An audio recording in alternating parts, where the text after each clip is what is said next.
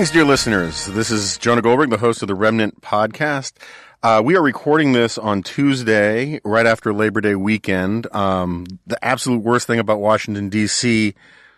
after Labor Day is the return of DC traffic and DC parking. Um, the best thing about the end of summer in DC is everything else. But I know a lot of people are concerned about what's going on with Hurricane Dorian. People, you know, lives are being lost, communities are being ravaged, and I understand those concerns. But because I am a humble servant of my listeners, when I hear that there are forced evacuations and climate refugees going on, my first thought is, how can I turn this to the advantage of the Remnant podcast?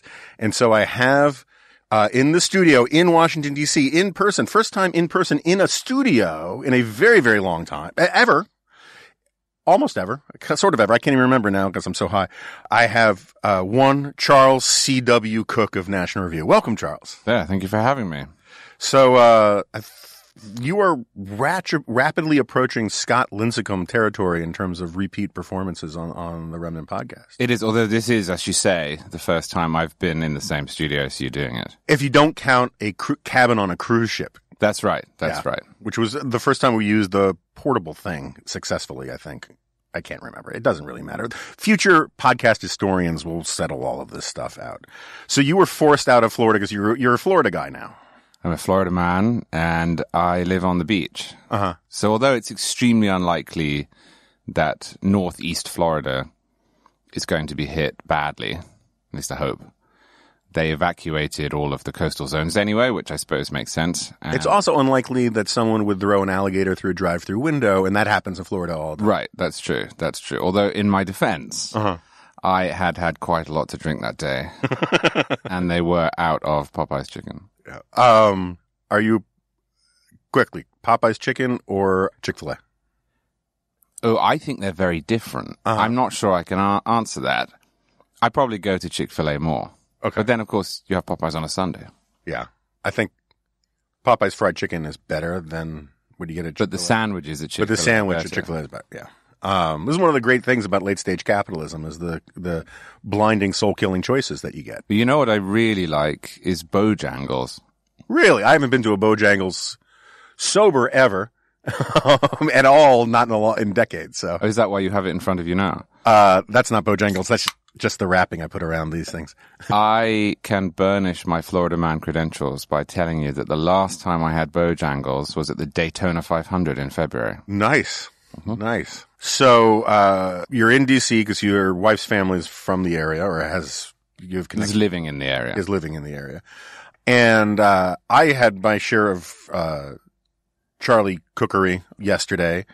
I uh, um, and I'm not talking about some sort of round-headed defense of uh, parliamentary supremacy. Um, and when I say roundhead, I, I'm not talking about phrenology. Uh, I went to Six Flags in Maryland with my daughter for an end of summer thing. It was particularly poignant because my summer is going to be leaving. My, my summer, my daughter is going to be leaving uh, home for basically the entire school year, and we want to get one last amusement park thing in.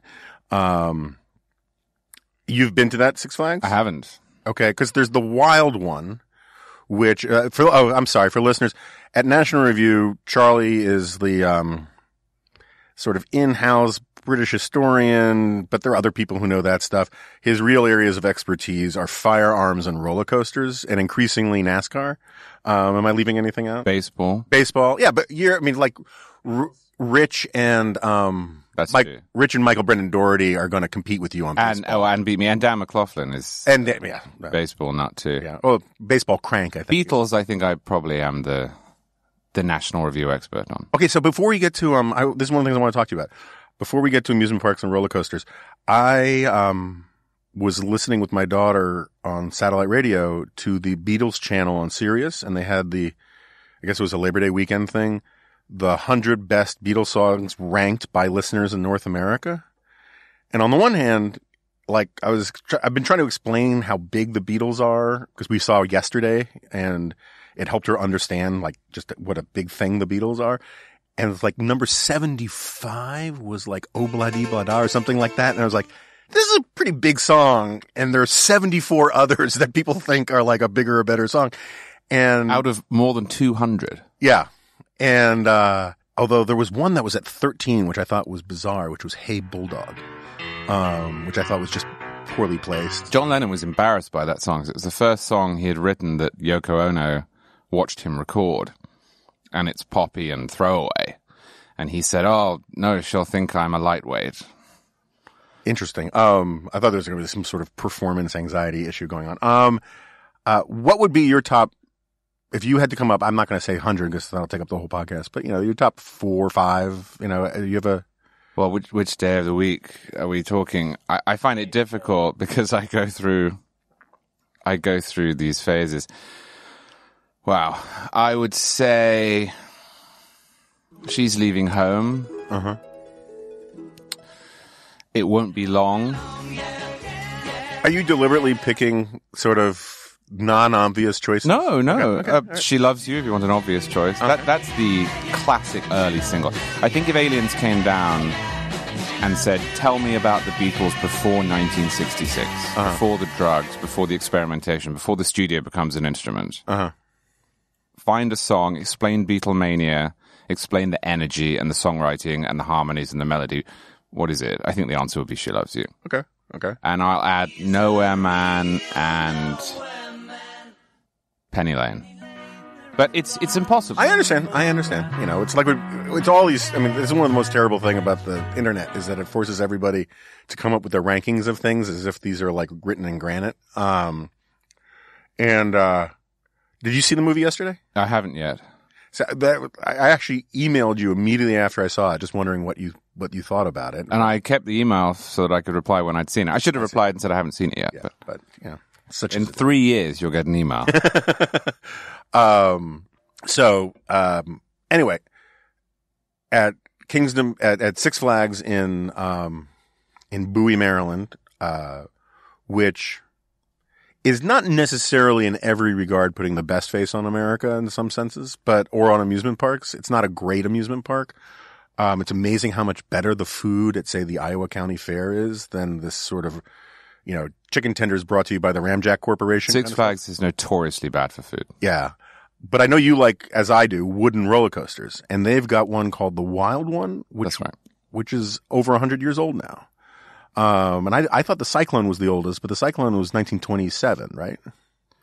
Yeah, so the Wild One is is a classic, and that's why I know about that park. And they have two other rides there that I really want to go on for very different reasons. One of them is a hypercoaster built by Intamin called Superman. Mm-hmm.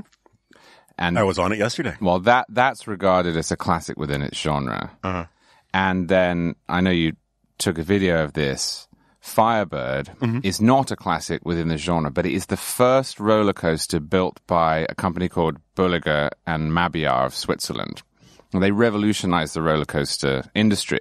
It's built in 1990, but not there and not in that form. It was built in Gurnee, Illinois at Six Flags Great America.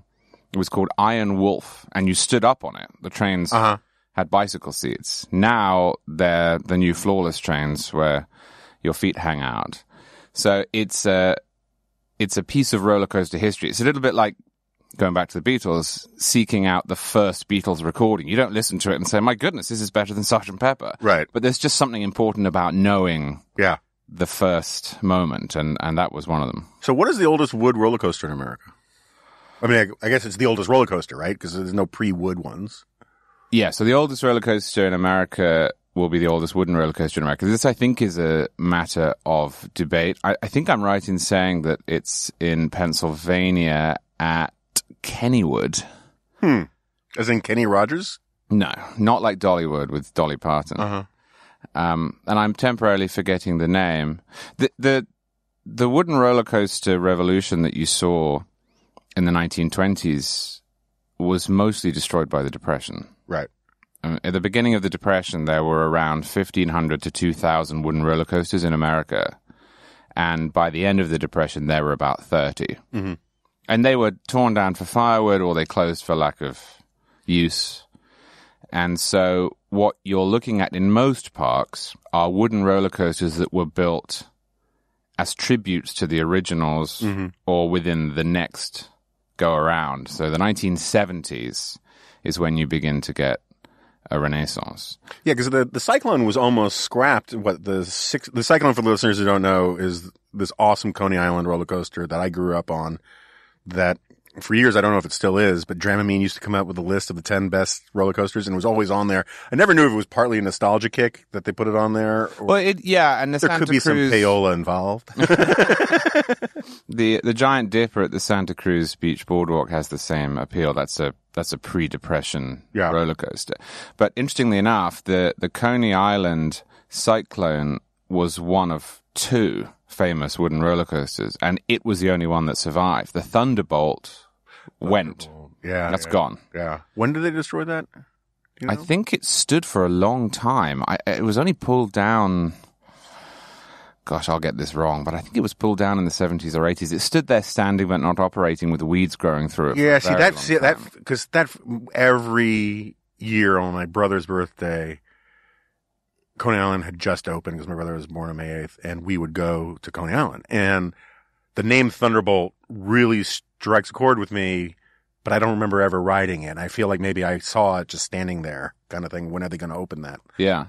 But what happened was in the 50s, once there were almost no wooden roller coasters left, when the economy started booming, the introduction of steel roller coasters was seen as the mark of the future. Mm-hmm. And so in Disneyland, California, in Anaheim, you get the Matterhorn bobsleds built by Arrow Dynamics out in California at that point.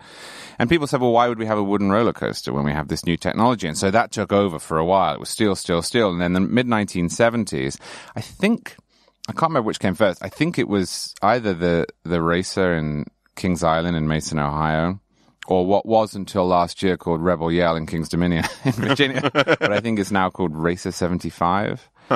Not Pickett's charge or No, they, they, they responded pretty quickly to the the complaints on that one. But anyway, they came out and people said, actually, this is enormous fun, and th- and it led to a resurgence, which really took off in the 1990s with uh, companies such as Custom Coasters International, which just really built the most incredible rides. And then since then, it's been a, a hallmark of every park.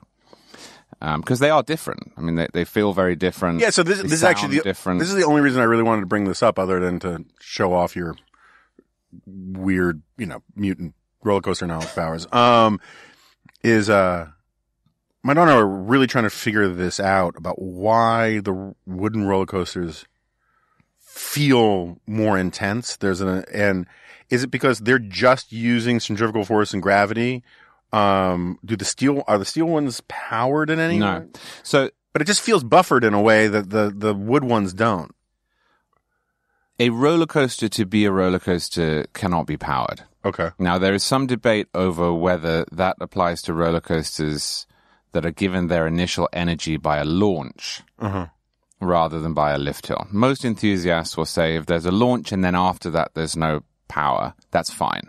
The main difference between a well built steel roller coaster and a well built wooden roller coaster is that there's just far more travel on the wooden roller coaster between the wheel assemblies and the track. Mm-hmm. You still have upstop wheels. That's pretty important. Upstop wheels are the wheels underneath the track that prevent the car from flying off when Right, right, you right. get positive G. I'm in favor of that feature. Yeah, no, me too. But steel roller coaster assemblies, the springs are a lot stronger. They're much more tightly engineered, in part because they tend to go upside down, and if they don't, they're built much taller. Right. And so with a wooden roller coaster, because there's more travel both laterally and vertically, then you're going to get far more of Vibration bouncing around. Right, right. Um, also, you know, w- wood is not bendable in the way that steel is. And hmm. again, the, the real revolution in modern roller coaster design came in the 1990s with the introduction of computer aided design. And at that point, you could do anything with a piece of steel track. And the computer would tell you exactly how to design and manufacture a given piece. And then uh, a manufacturer would do it. Well, you can't do that with wood Yeah. because you can't bend it. So with wood, you've you've got. If you think about it, this is crude and this isn't quite right because, of course, engineering is much more advanced than this. But with wooden roller coasters, you're more likely talking about Lego, where you have a set of pieces Yeah, yeah, and yeah. put it into a configuration, but much less so than you would with a coat hanger. Okay. All right. So now we got rid of the important stuff. So, um, where to begin? Let's go big picture before we do the grubby rank punditry stuff. Um, I recently had Niall Ferguson on the podcast, right? And we're going to talk about his accent versus your accent later in the program. Um, we have some exciting annou- announcements on that front. But Is that why he's standing at the door with a sword? yeah, it wouldn't be so disconcerting except he has no pants on. um, and um, excuse me. Um, he made the argument. I mean, I know you're not a Whig, right? You, you don't call your, you're not technically, you don't believe in Whiggish history, Oh, I don't believe in Whig history. right? Right, but you're, but you're. So he, I'm bas- Whig-ish. Whiggish. You know, I'm I'm Whiggish too. Um, and he fairly resolutely takes the position that um, all of history is just essentially one damn thing after another. Contingency, technology, and sewers are more important than um, ideas. Uh, he didn't quote. I think it's Karl Hess who says that the that tools have contributed more to the advance of civilization than Jesus ever did. You know, I, that's not my position. That's just there's a There's a bit of John Lennon there. You're going to get um, there's a there's a rank material. So he basically says he's a Marxist, but on the side of the bourgeoisie. And we didn't get a chance to get too deep in the weeds because I actually agree with some of that. I think there is a lot of contingency to history. I mean, I read in my book that liberal democratic capitalism is in some part an accident that we stumbled into, and that we should therefore be all the more grateful to protect it because you could stumble out and then we're in trouble. um, where do you come down on this trade-off between ideas and and material for cold material forces? I'd ask the question of which comes first. So I agree that a lot of history is driven by tools. But the question is who has those tools and who doesn't and why? Why do we have so many tools in America, but they don't have the same number of tools in a country that doesn't have our institutions? And if you're an imperialist, which I'm not, you could make the same case and say, well, why is it that India didn't have sewers and trains until the British arrived? Why did the British have the capacity to install those? Now, I suppose somebody on the left would say, because they exploited everyone. I don't think that's an adequate explanation at the Right. root point. In terms of the overarching question, it's also true, is it not, that deeply illiberal and sometimes downright evil societies also had a lot of tools. If you look at Germany, Germany in the 19th century was not entirely, but was largely benign. Mm-hmm. It was a powerhouse of invention. It invented and created much of what we now consider to be the modern world. That period of peace between, mostly peace between Waterloo and the outbreak of the First World War was good for Germany and it was good for Europe and it was good for the world. They didn't show any great sign of slowing down or lacking in ingenuity or engineering prowess in the lead up to the First World War, or indeed in the lead up to the Second World War. But that's not good enough. Yeah. You still need that layer on top. And indeed, if it comes down to a question of having that layer on top or advancing more quickly, I'm having the layer on top because I wouldn't take a trade off. And I'm not for a second suggesting that Ferguson is arguing this because I know he's not. Mm. But I wouldn't take a trade off, for example, that said, well, yes, we'll put some people in camps and we'll remove a lot of political rights, but we'll advance quicker and have more things and the sewage system will be better. That's just not a trade off I'm willing to make. I'd rather have a poorer sewage system and individual rights. Yeah, yeah. Of course, I don't believe I have to make that trade off because I think that the best overall outcomes are provoked by liberal democracy and classically liberal attitudes towards rights and markets. But if capitalism were not the greatest engine of human progress, I would still be in favor of it. Right. Right. I mean, my old friend Ron Bailey used to say that if socialism worked, he'd be in favor of it. I, I'm inclined to think that if socialism worked, I'd still be kind of against it. and that's, but that's a reasonable disagreement, it seems to me. And certainly at a local level, you could be, if people had the had the right of exit from a socialist small community, a a, a Dreher-esque or Deneen-esque community, then they said, you know, this just doesn't work for me. I want to leave the kibbutz. Then, by all means, the people who stay in the kibbutz should have their socialism, right? But as a, at a, on a macro level, uh, even if socialism were net benefit for the most people, I'd still be against it. Well, we also have to pause out what worked means. Sure, no, absolutely. There's a lot of loaded in there.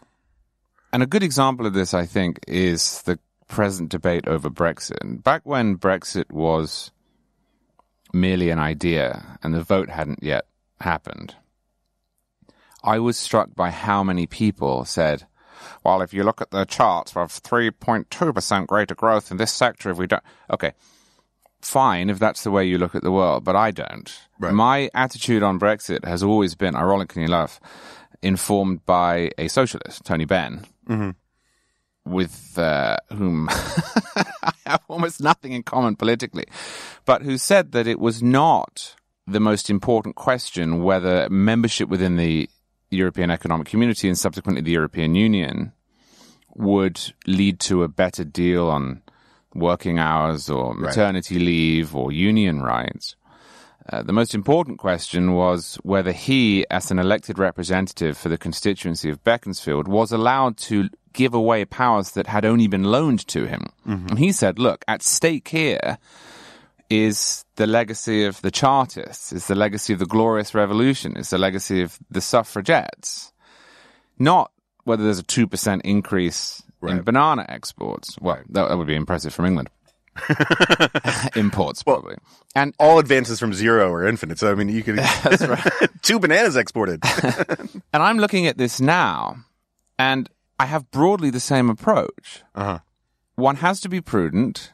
There is no room for recklessness with people's lives, and I accept from a small c conservative point of view that you shouldn't throw out the status quo lightly. But the British people did vote to leave. yeah, And the European Union has a habit of trying to thwart that will. And if you believe, as I do, that that decision to leave was justified because the European Union is undermining what is the best thing about Britain, which is its parliamentary institutions and the fact that power is only temporarily loaned and only to the people within its borders, then you have to look at the, well, we might lose this amount of GDP or that amount of GDP and say, okay, so what? right. Um, so since you brought it up, I mean, I, I I'm fine with going back to liberal democratic capitalism as a process of discovery through uh, trial and error, but we're going to end up agreeing on all of that. So, um, what do you, what the hell do you think is going to happen? Right, is, we're going to have a. It sounds like we're going to have an election soonish. We're going to have a decision soonish. Uh, cats and dogs living together. What's going on? I don't know. It's been a lot harder to effect this change than I thought it would be. The primary problem here, and this has implications, I think, worldwide, is that the mechanisms by which Brexit was to be decided are incompatible with the mechanisms by which Brexit was to be effected. And Yeah. by that I mean, unlike in, say, Oregon or California, there is no overarching constitutional order that creates space for referenda or ballot initiatives. Britain doesn't have any constitution beyond Parliament in practical terms when push comes to shove. There's a, there's a lot that's informal, and of course, the people are the constitution, and it works relatively well. But the only means by which the Brexit referendum could come about was if Parliament created an instrument and promised, pinky swore, Yeah, to follow through. Parliament knew that the British people were out of step with its own members. And so Parliament permitted this question to be put to them. But that didn't change the underlying problem, which was that the members of Parliament who asked the question don't want to do it. yeah, And the Conservative Party is split on this question. The Conservative Party, of course, was in government at the time of the questions being put and is in power now. So you have a real problem, and I have been surprised at how steadfastly the opponents of Brexit have held on to their opposition, despite how clear the referendum was.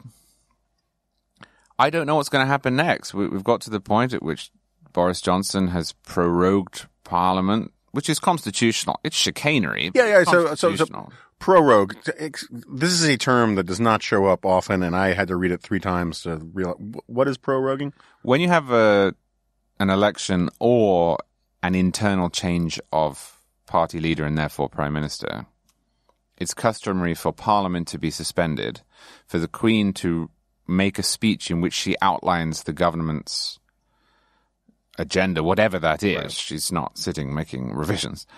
And then for Parliament to convene and take up the large. But so the, the word itself, prorogue, is that like, I mean, what, what is the root there? What is I don't verb? know. That's a, that's a good question. I just know that what it means is that Parliament is taken out of session and suspended for a short period during which everyone gets their ducks in order, the Queen outlines the agenda, and then they uh-huh. come back and vote on it. It's legal. Uh-huh. By definition, it's legal. Whether it's the best way forward, I don't know. But I think what you can see here is this is not a done deal three years later. You've yeah. got Johnson effectively hitting a reset button and saying, all right, all right, all right, we've been in session for 340 days, which is a very long time. I think the second longest in British history. Let's act as if we just had an election. And now the backlash has been such that he's saying, all right, maybe we'll have an election. Yeah, yeah, yeah. but to ask the same question as was asked of the British people three years ago, which they answered in the affirmative. And it looks bizarre. like it looks like Johnson would win this election, right? Oh, I think he would win the election for a couple of reasons. Firstly, because Jeremy Corbyn, I hope, is unelectable and yeah. probably has hit his ceiling. I'm nervous making predictions like that, but that's my read on it. And also because there is not only a sizable pro Brexit contingent within Britain, clearly, there is also a smaller but nevertheless important contingent that is concerned primarily with fair play. Mm-hmm. And I think will not be impressed if the vote is overturned. Mm-hmm. The fear for the Conservatives under Theresa May was that this secondary party, the Brexit Party, would siphon off so many votes from the Tories that their constituency would be split and someone else would come up through the middle. But Boris Johnson, if he's taking these steps in order to effect Brexit, is likely to forestall that. And so, do you? I should have looked it up, but I, you know, again, um, I had to tell Kissinger he couldn't come in today because I got Charlie Cooke. Um, He's outside with a sword as well. Um, have you seen Kissinger in person in the last few years? I haven't. Yeah, I saw him on a plane. I mean, all praise and honor, you know, or disdain. I can't never remember which ideological faction hates him or loves him these days, but um, he is downright Tolkien-esque now. I mean, he he looks like he should be working on an anvil in the bowels of some mountain. It's really amazing. Um, anyway, uh, uh, where was I? Um, the current state of polling on Brexit is that it's underwater or no in Britain? To be honest with you, I'm not sure. The current state of polling shows Boris Johnson leading by quite a few points. So if he ran on, but like, is he popular enough that if, say, Brexit's at 48, does he yeah. claim a mandate if he wins for Brexit? Yeah, because a lot of the polling I've seen, there's a distinction between whether Brexit is a good idea per se and whether Brexit should be pursued given that it was approved. Right, right. And there's also Brexit and no deal Brexit, right? There's deal Brexit and no deal. I think no deal Brexit is unpopular. Right. But part of Johnson's thing is that he learned from, this is my understanding, he learned from May that you have to tell the public you're willing to do no deal Brexit and seem like you believe and no deal breakfast. Yes.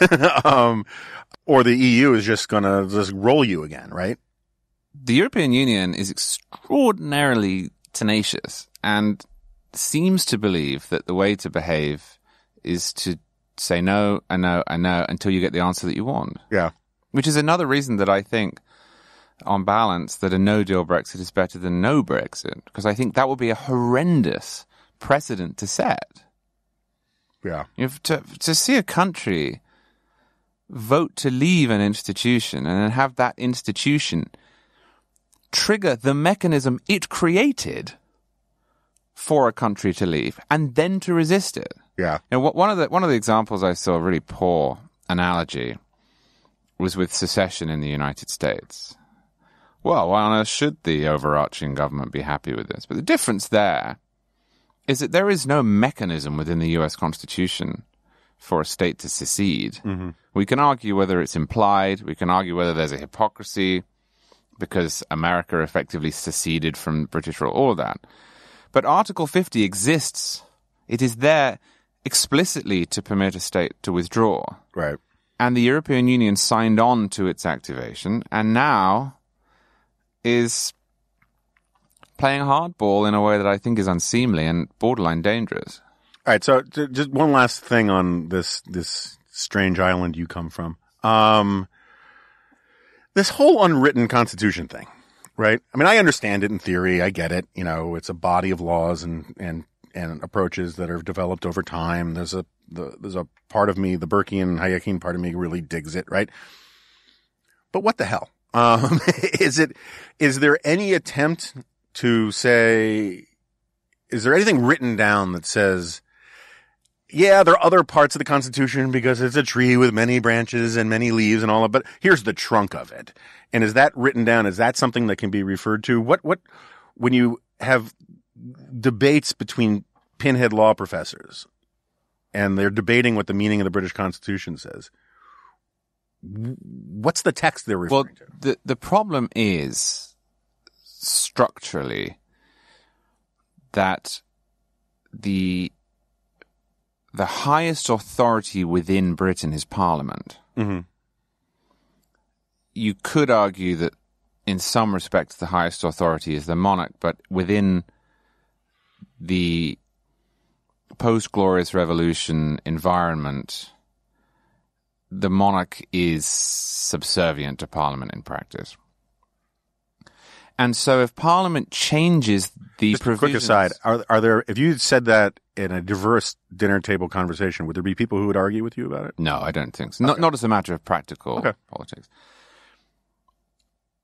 The provisions that you're referring to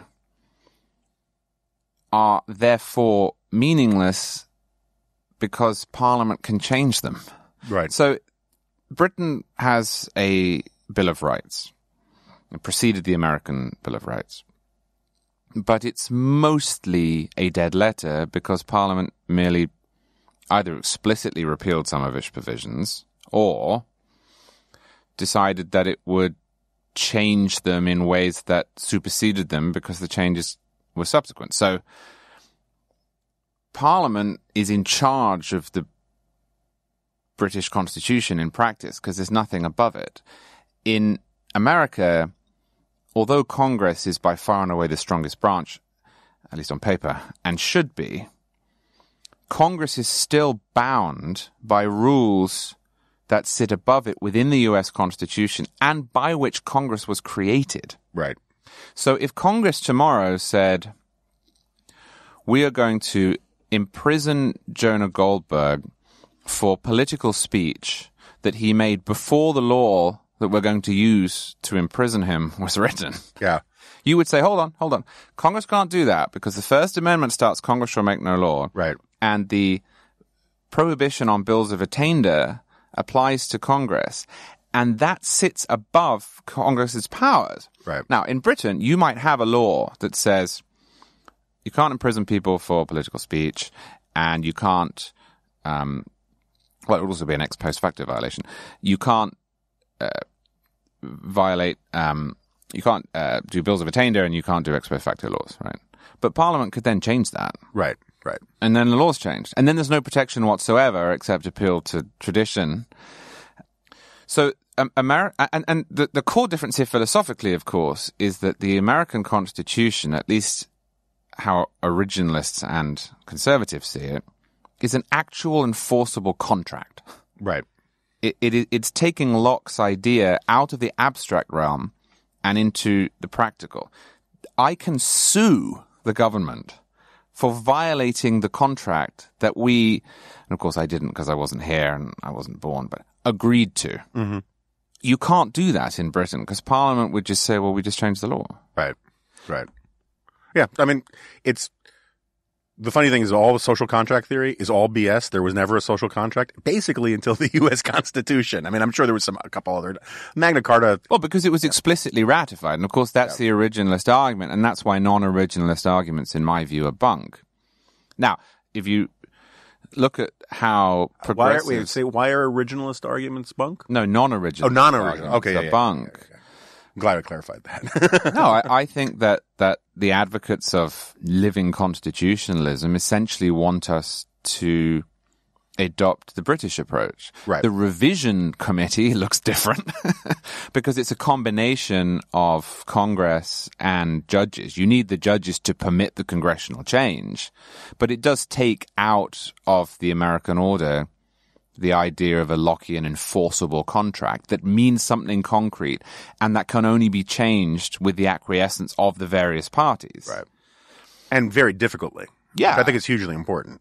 Right, absolutely. It would be more like the way the U.S. Constitution is written is is more like a, the way a, a well constructed legal partnership is written, and you put in, for example, that you need two thirds of the partners to consent to the change of the operating agreement. Right. Right. Now, that's a good thing because otherwise you end up with some argument with the board and Yeah, no, I mean, it, it should be difficult and should take time because you want maximum buy-in to change to a fundamental charter. Yeah, and, and also, and, and we get into difficult territory here because this is this is impossible to prove, and it would take us back to the topic we're broadly avoiding because we agree on it. But the other difference here is that the U.S. Constitution is not random.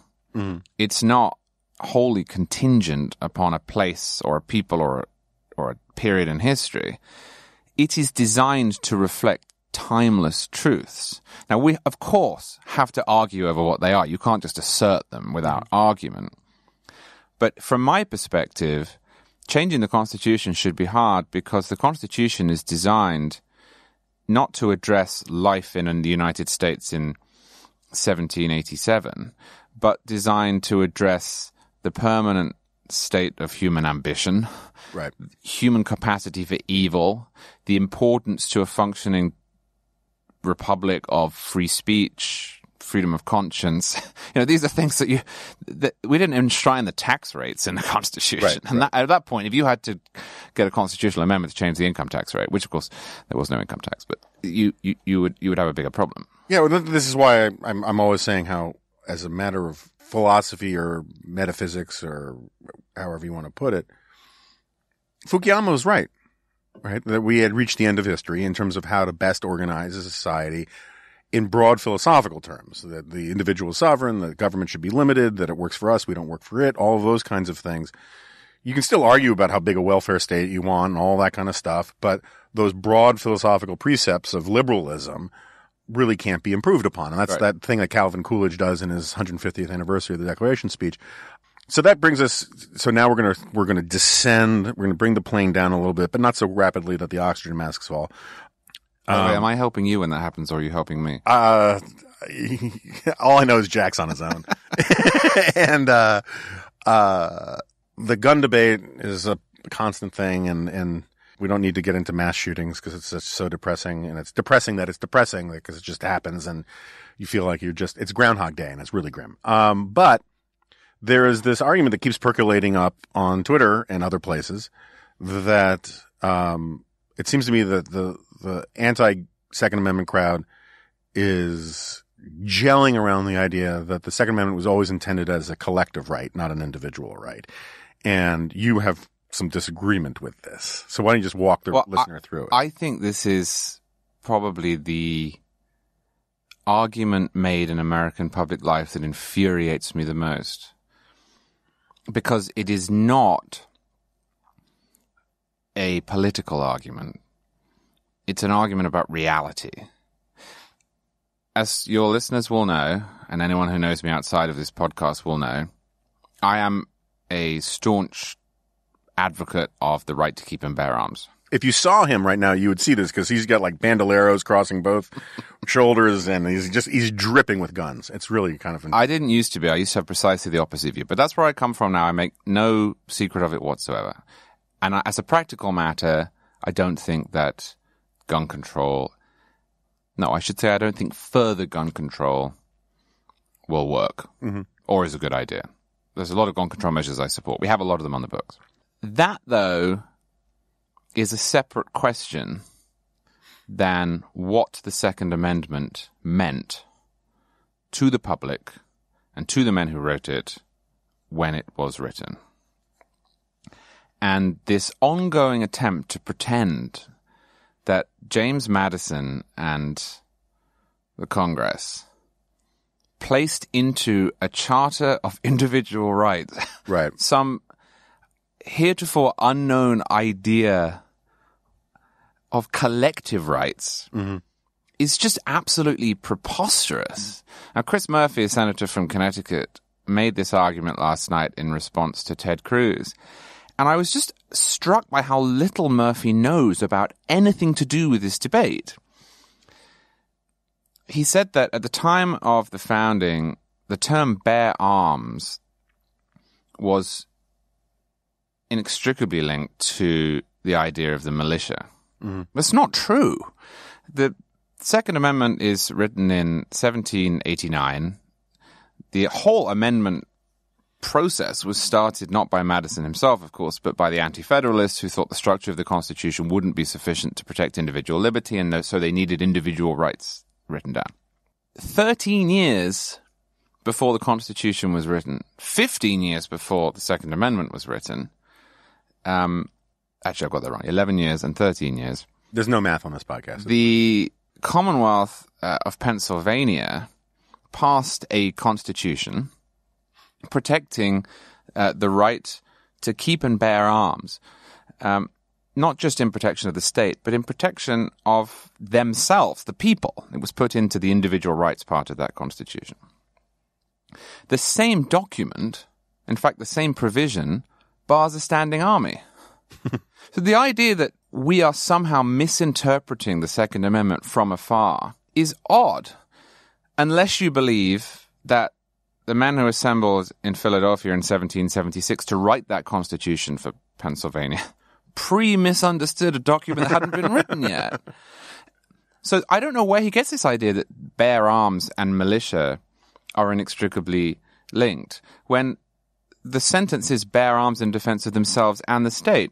And then it goes on to say there'll be no uh, standing army. Vermont picks up that constitutional provision one year later, literatim, in for what it's worth, the same document as it abolishes slavery. So this argument you get along the side, like, well, we can't quite lie about the Second Amendment, we'll discredit it. It was really there to put down slave uprisings. is also rather silly. I mean, Yeah. you'd think that Vermont would have known if they were abolishing slavery in the same document that they were adding an individual right to bear arms, that one was superfluous.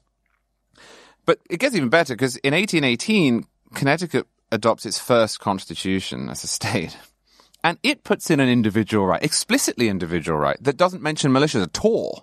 Does Chris Murphy know this? I think he probably hasn't read the constitution of the state in which he lives uh, and which he represents in the Senate.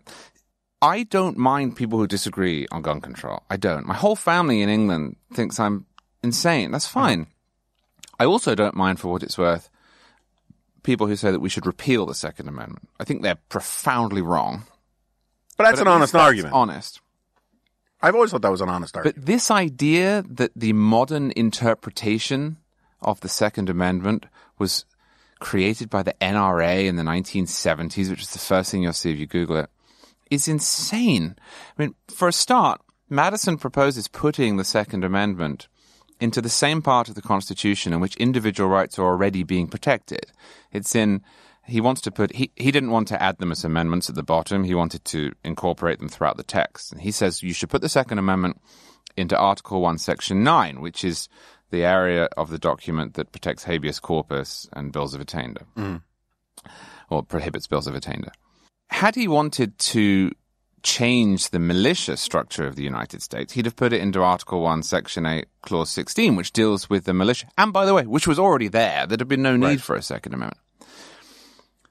when he introduces the what became the Bill of Rights, he says to the assembled Congress, "I'm not putting in anything that is controversial here. These are these are the rights we all agree upon, and although I, James Madison, don't think they're necessary because the Constitution is a charter of enumerated powers, I get that we only have the Constitution now because the people on the other side disagree. There was nobody arguing for gun control at that Yeah. point. That was not within the consciousness of the colonists. There was nobody among the many jurists, commentators, political theorists at the time who commented on the Bill of Rights who said anything other than that it was an individual right. This idea of collective rights also did not occur to the men who wrote the 14th Amendment, which started as the 1866 Civil Rights Act, and explicitly said the point of the 14th Amendment was to protect the first eight individual rights. It didn't occur to Thomas Cooley in the end of the 19th century when he writes his seminal textbook and explains, and oddly enough says, you know, the way this is written might lead people to think otherwise.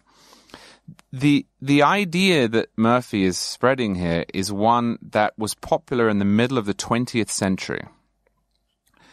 And then that became unpopular and grad- gradually died out and ended with Heller. If you read Laurence Tribe's textbooks on American constitutional law, the first two cast the Second Amendment as a collective right to do with the militia. But the third one, published in 2000, he admits he was wrong. Mm-hmm. And he says, actually, this, this is an individual right. By that point, the case Murphy is making was indefensible, which is why Sanford Levinson writes his essay, The Embarrassing Second Amendment, in 1989. It's why Akhil Reed Amar at Yale is happy to say, yes, it's an individual right. It's why Adam Winkler wrote a book arguing that it's an individual right, uh, albeit he thinks it can be regulated more, which is a fair argument. It infuriates me that, that time and time again we move off the argument of gun control and whether the Second Amendment is a good idea per se, which is entirely legitimate, and we see people saying, you know, all of the historians and scholars know that this was. It, it, it just strikes me as the equivalent of saying, you know, pretty much everyone knows the moon landing was faked. Yeah, yeah, yeah. no, they don't. no, they don't. Don't get Jack started. Um, um, Oh, and by the way, Murphy also, as part of his argument, suggested that James Madison never wrote anything around the Second Amendment in his notes from the Constitutional Convention, which were copious. Of course, there's a good reason for that. The Second Amendment was not ratified at the Constitutional Convention. it was ratified later. right. This this is illiteracy and it, and it's infuriating. Do you think anything's going to happen? Do I think there'll be federal gun control? Well, just, I mean, do you think the contours of the debate a year from now or two years from now are going to be decisively different than they are right now? So, just to absolutely clarify, do you mean the debate per se? Uh, the policy environment. Do well, I, ju- I just the reason I ask is because, of course, if, if for whatever if we go into a recession and Democrats absolutely sweep Mm-hmm. the election in 2020 and they win the presidency and they, they win a majority in the House and they make serious inroads in the Senate, then you would have a different legislating environment. Mm-hmm. I'm not sure the underlying debate would be different. And in fact, I think, and I hate this about our politics, but I think tribalism might dictate that there was less enthusiasm for gun control just because of who was proposing it. Mm-hmm. I don't know. I, I think I think we're in a in the midst of a contagion that, as you said, is extremely depressing. I don't know what to do about it, but it upsets me greatly as well. I do not think that this September, when the Senate reconvenes, we're going to see any gun control measures of the sort that gun control activists covet. Mm. We may see some federal funding for state level red flag laws, although it's possible Are you as enthusiastic about them as our friend David French? I'm is? not, no. Yeah. In part because they tend to be written badly. Mm-hmm. I mean, one of the problems here is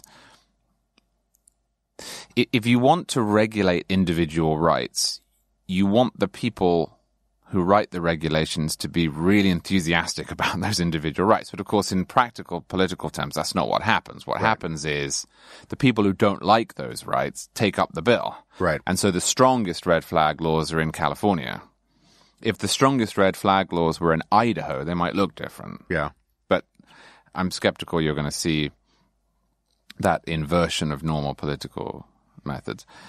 Um, so I think you might see that. I think it's possible Chuck Schumer will kill that bill because he wants a federal red flag law, from what I can see, which I think would be per se unconstitutional. I don't see where the federal government has that power. But Yeah. and then if there is a background check bill of some sort, it seems likely that it would be along the lines of Toomey Manchin, which I don't support, but which is far less severe than the one that passed the House that the Democrats would like. Yeah. All right. So la- last question on the policy stuff, and then I have a, a potpourri um, stuff. I know you are more. You've done. You've written for the NRA magazine and all that kind of stuff, and you're more sympathetic to the NRA's cultural message stuff than I am. I actually think that No, I, am not. I'm sympathetic to the NRA's Second Amendment message and think it should stay silent elsewhere. Okay, but we had a conversation at some point about I think the Dana Loesch stuff, and you seem to be more because you hate the media, which I that's a completely different conversation. So you just seem more sympathetic, but maybe I'm misremembering that. No, I Um, don't think so. I've I've written this piece almost every year now, saying that the risk for the NRA is that its convention ends up turning into CPAC with guns, Yeah, and in in fact, that, great name for a band, by the way. and that the aim here should not be to, for example, go after socialism, Uh-huh. although I'm no fan of socialism, but to recruit socialists who believe in the private ownership of arms right. to the NRA side and, uh, and convert them into Second Amendment advocates.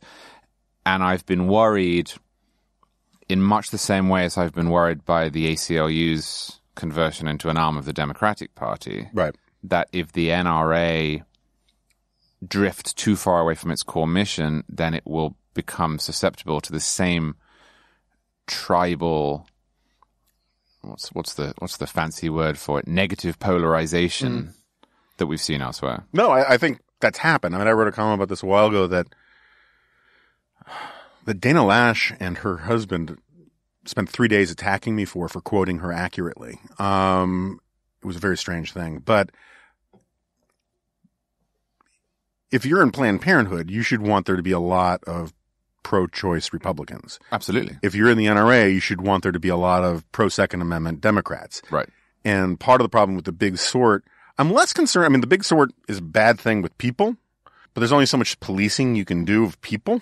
The big sort of institutions where because of the weakness of our parties, they become basically de facto proxies for the party structure is really bad for the country. And the NRA, you can just chart it over the last 20 years, has become more and more. People think that politicians are enthralled to the NRA's money, which is just nonsense. Nonsense. Yeah, I mean, Absolute If nonsense. you look at what trial lawyers give compared to the NRA, the NRA is like almost a rounding error.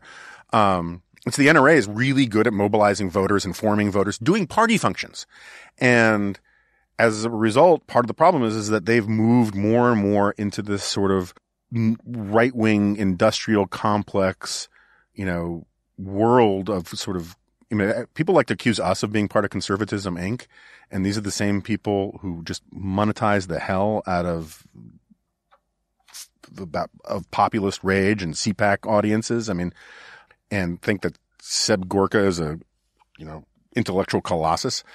And, uh, uh, the NRA now, I think because of negative polarization has zero credibility, certainly at the national level across the party aisle, right? I mean, it's no longer, and I think that's a shame if you believe in the Second Amendment. In the same way that, as you point out with the ACLU, the ACLU now has basically become sort of the legal arm of the Southern Poverty Law Center, which is a disaster for free speech advocates in this country. And that sorting of institutions, which occurs also in sort of conservative media world a lot, and NR has been fighting against it, you know, heroically as best it can, is that is a path for real problems down the road. And I don't see that there's much hope of fixing that. Well, I hope there is, because as I say, I am on board with the NRA's Second Amendment advocacy. I think it's an important organization because it reflects the views Mhm. of so many people and it's defending a civil liberty. I write for them relatively frequency, uh, frequently, of course, only on guns. no, because I, because that's why they exist. Yeah. Um, They don't want like a big pullout on. well, you know, and I, and I think if you look at if if you look at the the paradox here, the the NRA is powerful because it taps into an American distrust of government and reflexive preference for the Constitution as you say, it's not the money. The money is the product of that. That's not to say that if the NRA went under, you could immediately reconstitute it in a way that would be effective at protecting that constitutional right. And I think we have the same problem with the ACLU. I think if the ACLU does decline into being just an arm of the Democratic Party, if it's pro single payer, Mhm. if it's you know, pro higher taxes, and then if it, freedom, all that stuff. well, I was going to say, but and then if it, in addition to those things, starts undermining its core agenda, which it has been on religious freedom, on free speech, assembly, then trying to rebuild an institution in American life that does the same thing will be harder than it looks. And I, I've made this this joke before, but it's not really a joke. That on free speech and due process, the Charles Koch Institute is now much much better yeah. than the ACLU. And I love the Charles Koch Institute, and this is in no way a criticism of it. But the Charles Koch Institute does something different than the ACLU. And it has a different structure, it has a different history, it has a different set of legal tentacles. Uh, The Kochtopus. Outside is Um, just a different cultural resonance. Yeah. And so I am a conservative who is alarmed at the prospect of the ACLU disappearing because I think it will take quite a long time to set up another organization that does what it has done for a long time. And much of which I don't like, Mhm. or I think is based on a misreading of American constitutional history. And I would feel the same about the NRA. And so I'm I'm hopeful that, that it will readjust and focus explicitly on the Second Amendment. Yeah. I'm not optimistic about that process. Let's just leave it there. Um, so on a recent episode, not the most recent episode of the editors, but on a recent episode of the editors in one of, so first of all, before we just, you know, you know, I'm no longer at National Review, but I love National Review. National Review's in my blood and, um, some of my best friends are still there. Um, uh, and so I made this criticism back when I was still working at National Review. Um, You just did that. Some of my best friends are National Review writers. um, uh, is there any way you can appeal the editors podcast, which I love, right? It's a great podcast. Uh, is there any way you can appeal to Rich to stop with that weird voice of the notorious MBD? It drives me have to. crazy. you have to ask him, Jonah. well, I'm going to have him on eventually when his, his, you know, his book on benign nationalism comes out. Um, and, uh, I, I mind less the, the ripping off of the Major League Baseball thing at the end. I, I find it utterly flummoxing, but it's, it's, it is what it is. But the intros drive me crazy. Anyway, so, uh, and then one of the best single things about Reihan Salam going to the Manhattan Institute is I no longer have to hear Rich in that weird stage whisper do the, and the effervescent Reihan Salam, which just makes me feel unsafe. Um, there, I got it out.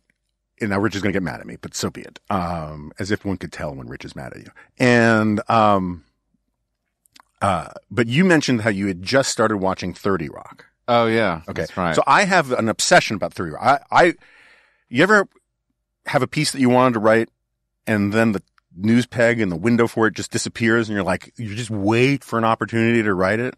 Um, I've been wanting to write a piece about 30 Rock for, I don't know, what, what maybe like 10 years ago, something like that. Maybe I should look up the anniversary. I can use that. Maybe 12. Yeah. I agree with you entirely. I have always had my political differences with Alec Baldwin. I used to make fun of him a lot. Um, but he's brilliant in the show. I mean, utterly brilliant in the show. And, but the genius of that show, which a lot of people truly did not pick up on the time. I remember Frank Rich talking about Alec Baldwin being this great indictment of corporate American CEOs, and no one has better captured the banality and evil of corporate CEOs, is that Alec Baldwin was in fact the moral center of that show, particularly the, we're talking about the first season, season and a half. It kind of goes off the rails later. And his life is together. He's a good guy and he wants to be Liz Lemon's mentor. And Liz Lemon is a horrible person. I mean, she's, she's funny and all that kind of stuff, but she's a hot mess of a person. She's selfish. She's mean to people. And the genius of it, so many people did not pick up on the sort of weird thing here, which is that Alec Baldwin, who's the corporate CEO from GE, is actually the good guy in it. And, and the sophisticated and the smart guy. He's talking about Strindberg and all these things. And Liz Lemon is this sad, childless person who needs his guidance. And, and for some reason that just went over everybody's head. And the piece, uh, other piece I want to write is how Dennis, the boyfriend, is the first, he's the John the Baptist of Trumpism. There's a scene in the bathroom where asks Dennis, what are your political views? And Dennis says, well, socially conservative, fiscally liberal. And he's the subway hero. Trump, I've been arguing this for a long time, is really a product of bridge and tunnel populism in New York City. And if you don't know how Long Islanders and, and Queens residents look at, at New York City in the 70s, you can't understand Trump. Dennis is like the New York Post guy that sort of explains Trump's id. He's like the homunculus inside Trump's head. anyway, I've been looking for an opportunity. So this is my peg to at least talk about the show. So how far of it have you got into it? I think we're toward the end of season three. Yeah, it really starts to get shaky, right? I, the writing still seems excellent to me, and Alec Baldwin is just so so funny. Has he done his impersonation of um of stay of of Tracy um is it Tracy? What's his name? The Tracy Jordan. Yeah, Tracy Jordan yet? No. Okay, that is maybe his single greatest performance in the history of the show. It is really powerful, powerful stuff. You realize watching it how famous Donald Trump was before he was president. Yeah. Because in the first season, they must mention Trump four or five times. Now, I assume he had his show at the Apprentice. Yeah, on NBC. on NBC. So maybe there was a No, but you're right. I mean, if you go back and I rewatched The Sopranos a few years ago, and he's mentioned a few times in there. everything. And uh, I rewatched NYPD Blue, which took some effort because it was like 13 seasons, and um, but I was on a lot of planes. And he comes up almost every season as just sort of a stand-in for a rich guy, you know. And the other person in that show who is referenced is Oprah. Yeah. And they're similar in that sense. They're just so famous that people talk about them all the time for no reason. Yeah. But I suppose I hadn't quite realized how famous Donald Trump was. I just hadn't thought. I mean, in England, I knew who he was. Everyone knew who he was. But that must have helped him enormously. There is. It's funny actually because in the f- second season, Liz Lemon makes a William F. Buckley Jr. joke, so he uh-huh. obviously had the same thing. Yeah. Well, and also People there's the just knew who that was. there's a the, there's the episode where Tracy Jordan pretends that he's illiterate, so he Oh, doesn't yeah. have to come into work. and then the first inkling that Liz has that he's uh, faking it is the elevator doors open up, and there's Tracy Jordan in the elevator talking to himself, reading the New York Post, saying, "Man, George Will just gets more and more conservative."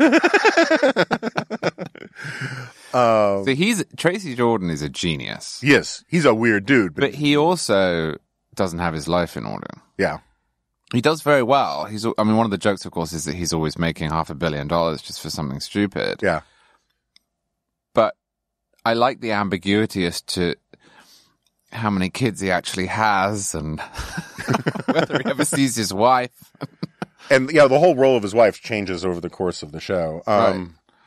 And it's, so it's funny. The but the thing is, is like um, Parks and Recreation, which is not in any obvious way a spin-off, but um, But it is similar. but it is similar, and you can look at how basically the Ron Swanson character is basically the Alec Baldwin character, the Jack Donaghy character, applied to Middle America, and and the first two seasons are really shaky of Parks and Rec, but in the third season, it really becomes clear that uh, Leslie Knope or whatever her name is is she's not the mess that Ron Swanson is, but Ron she keeps referring to Ron Swanson as her ethical and moral mentor and all of these kinds of things. And they wanted to make Swanson into a bad guy, but it turned out that it just didn't work. See, I was going to ask you about this because the, the, the famous example of this, of course, is Archie Bunker. Yeah. I don't have a great deal of time for Archie Bunker, but I understand what happened there.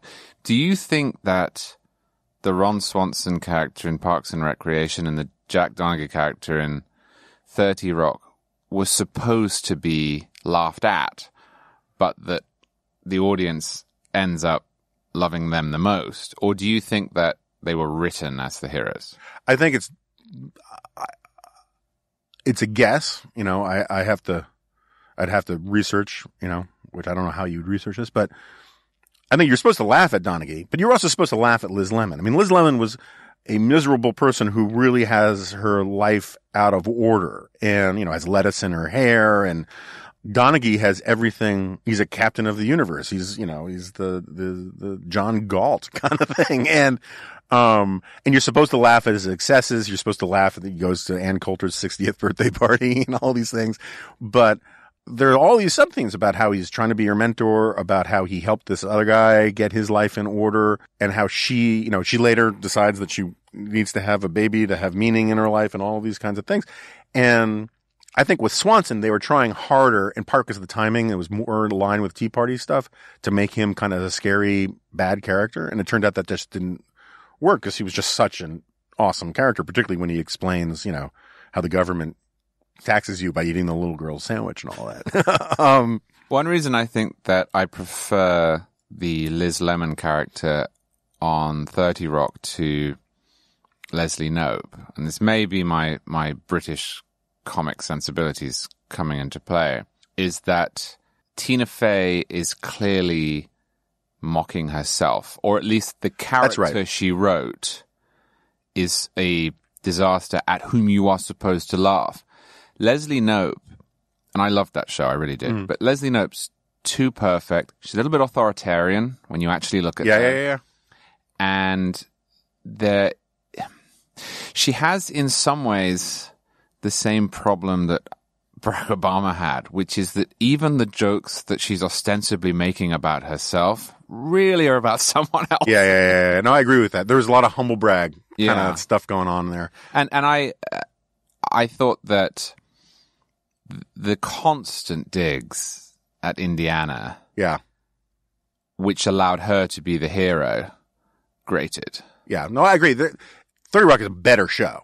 And Liz Lemon, despite the fact that she's like this bitter Upper West Side liberal person, is a more, in some ways, certainly someone I'd be more likely to be friends with and someone I would like personally more. And you can just tell that Tina Fey had like the first 14 episodes just lined up and it just spilled out because she was just tapping into her Saturday Night Live experience and the craziness of all of that. And then when they had to come up with sort of new storylines and all that, it kind of, I think got kind of wobbly. It's not entirely clear what the hell the motivation for Parks and Rec was in the same way. And they did a lot of trial and error in the last couple seasons of Parks and Rec, Rec are kind of trippy where it sets itself in the future and is like dealing with a Google essentially kind of company that moves to Pawnee, Indiana, which is not, not likely.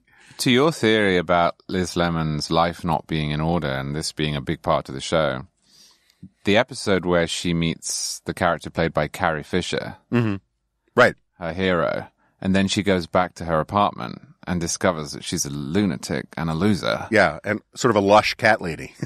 Right. Yeah. I suppose really does make your point because at the end of that episode, she's not out there drinking wine in the middle of the day and fighting the power. She's hanging out with Jack. Okay, so as you know, you are the winner of the Twitter poll. We had so the Niall Ferguson podcast was very popular, and it started a discussion on Twitter and also various corridors of power about who had the most uh, euphonious or mellifluous, depending on which adjective you wanted to use. Um, is the correct term Anglophone or is it just British? Which which, which would cover I mean, we don't have any Well, if Australians. you on say Anglophone, then you would have to include, say, Indians who speak English. yeah, yeah, that's true. Uh, which I'm open to. I mean, although, I love the accent. yeah, I mean, we have had Ramesh on, but that's not quite right. He's Kansas. Yeah. But uh, all right, so British. So British covers all of that, right?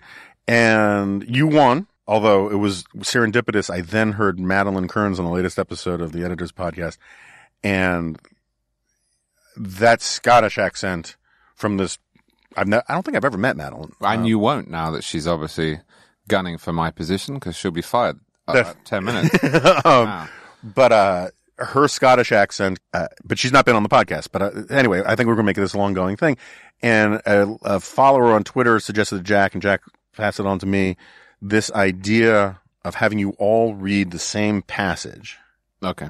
Um, we thought about doing it as a passage of Bigfoot erotica, and then we thought about maybe like having you guys read, you know, the the user agreement on a you know piece of software or the instructions for a Xerox machine. Okay, so what we're going to do is, and we want to give everybody equal chance.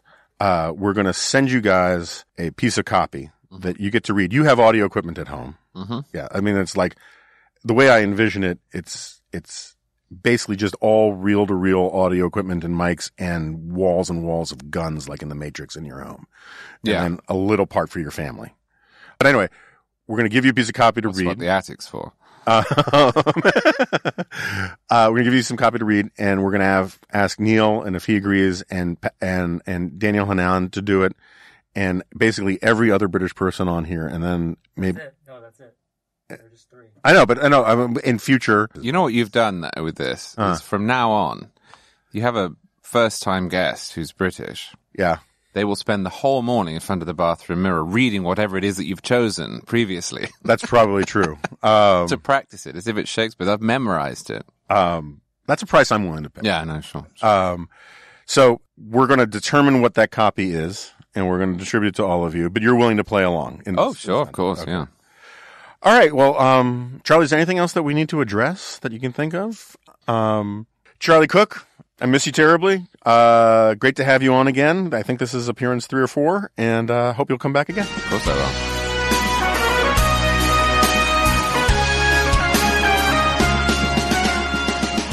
Okay, so uh, I would normally say uh, Charlie Cooke has left the studio, but he in fact hasn't, and uh, we were just going to do a very quick wrap up here, but then we, uh, I got Charlie worked up like John Belushi in the old Saturday Night Live skit where he says, "And don't even get the Irish started on their mothers, except about gun stuff." So anyway, uh, thank you everybody. Uh, for listening, please keep the reviews and all that stuff going on iTunes or wherever you get your finer podcasts. But what really matters is word of mouth, both for uh, this podcast and for the G file and all the future exciting products that are coming down the line, which will all be both uh, floor waxes and dessert toppings. And um, that's all I've got, and I'll see you next time.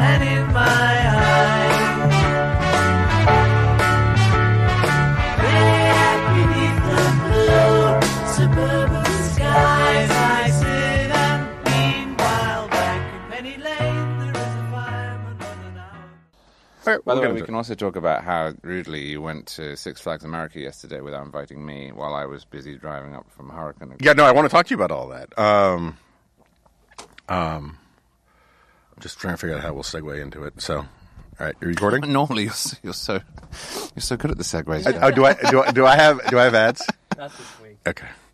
Um. All right.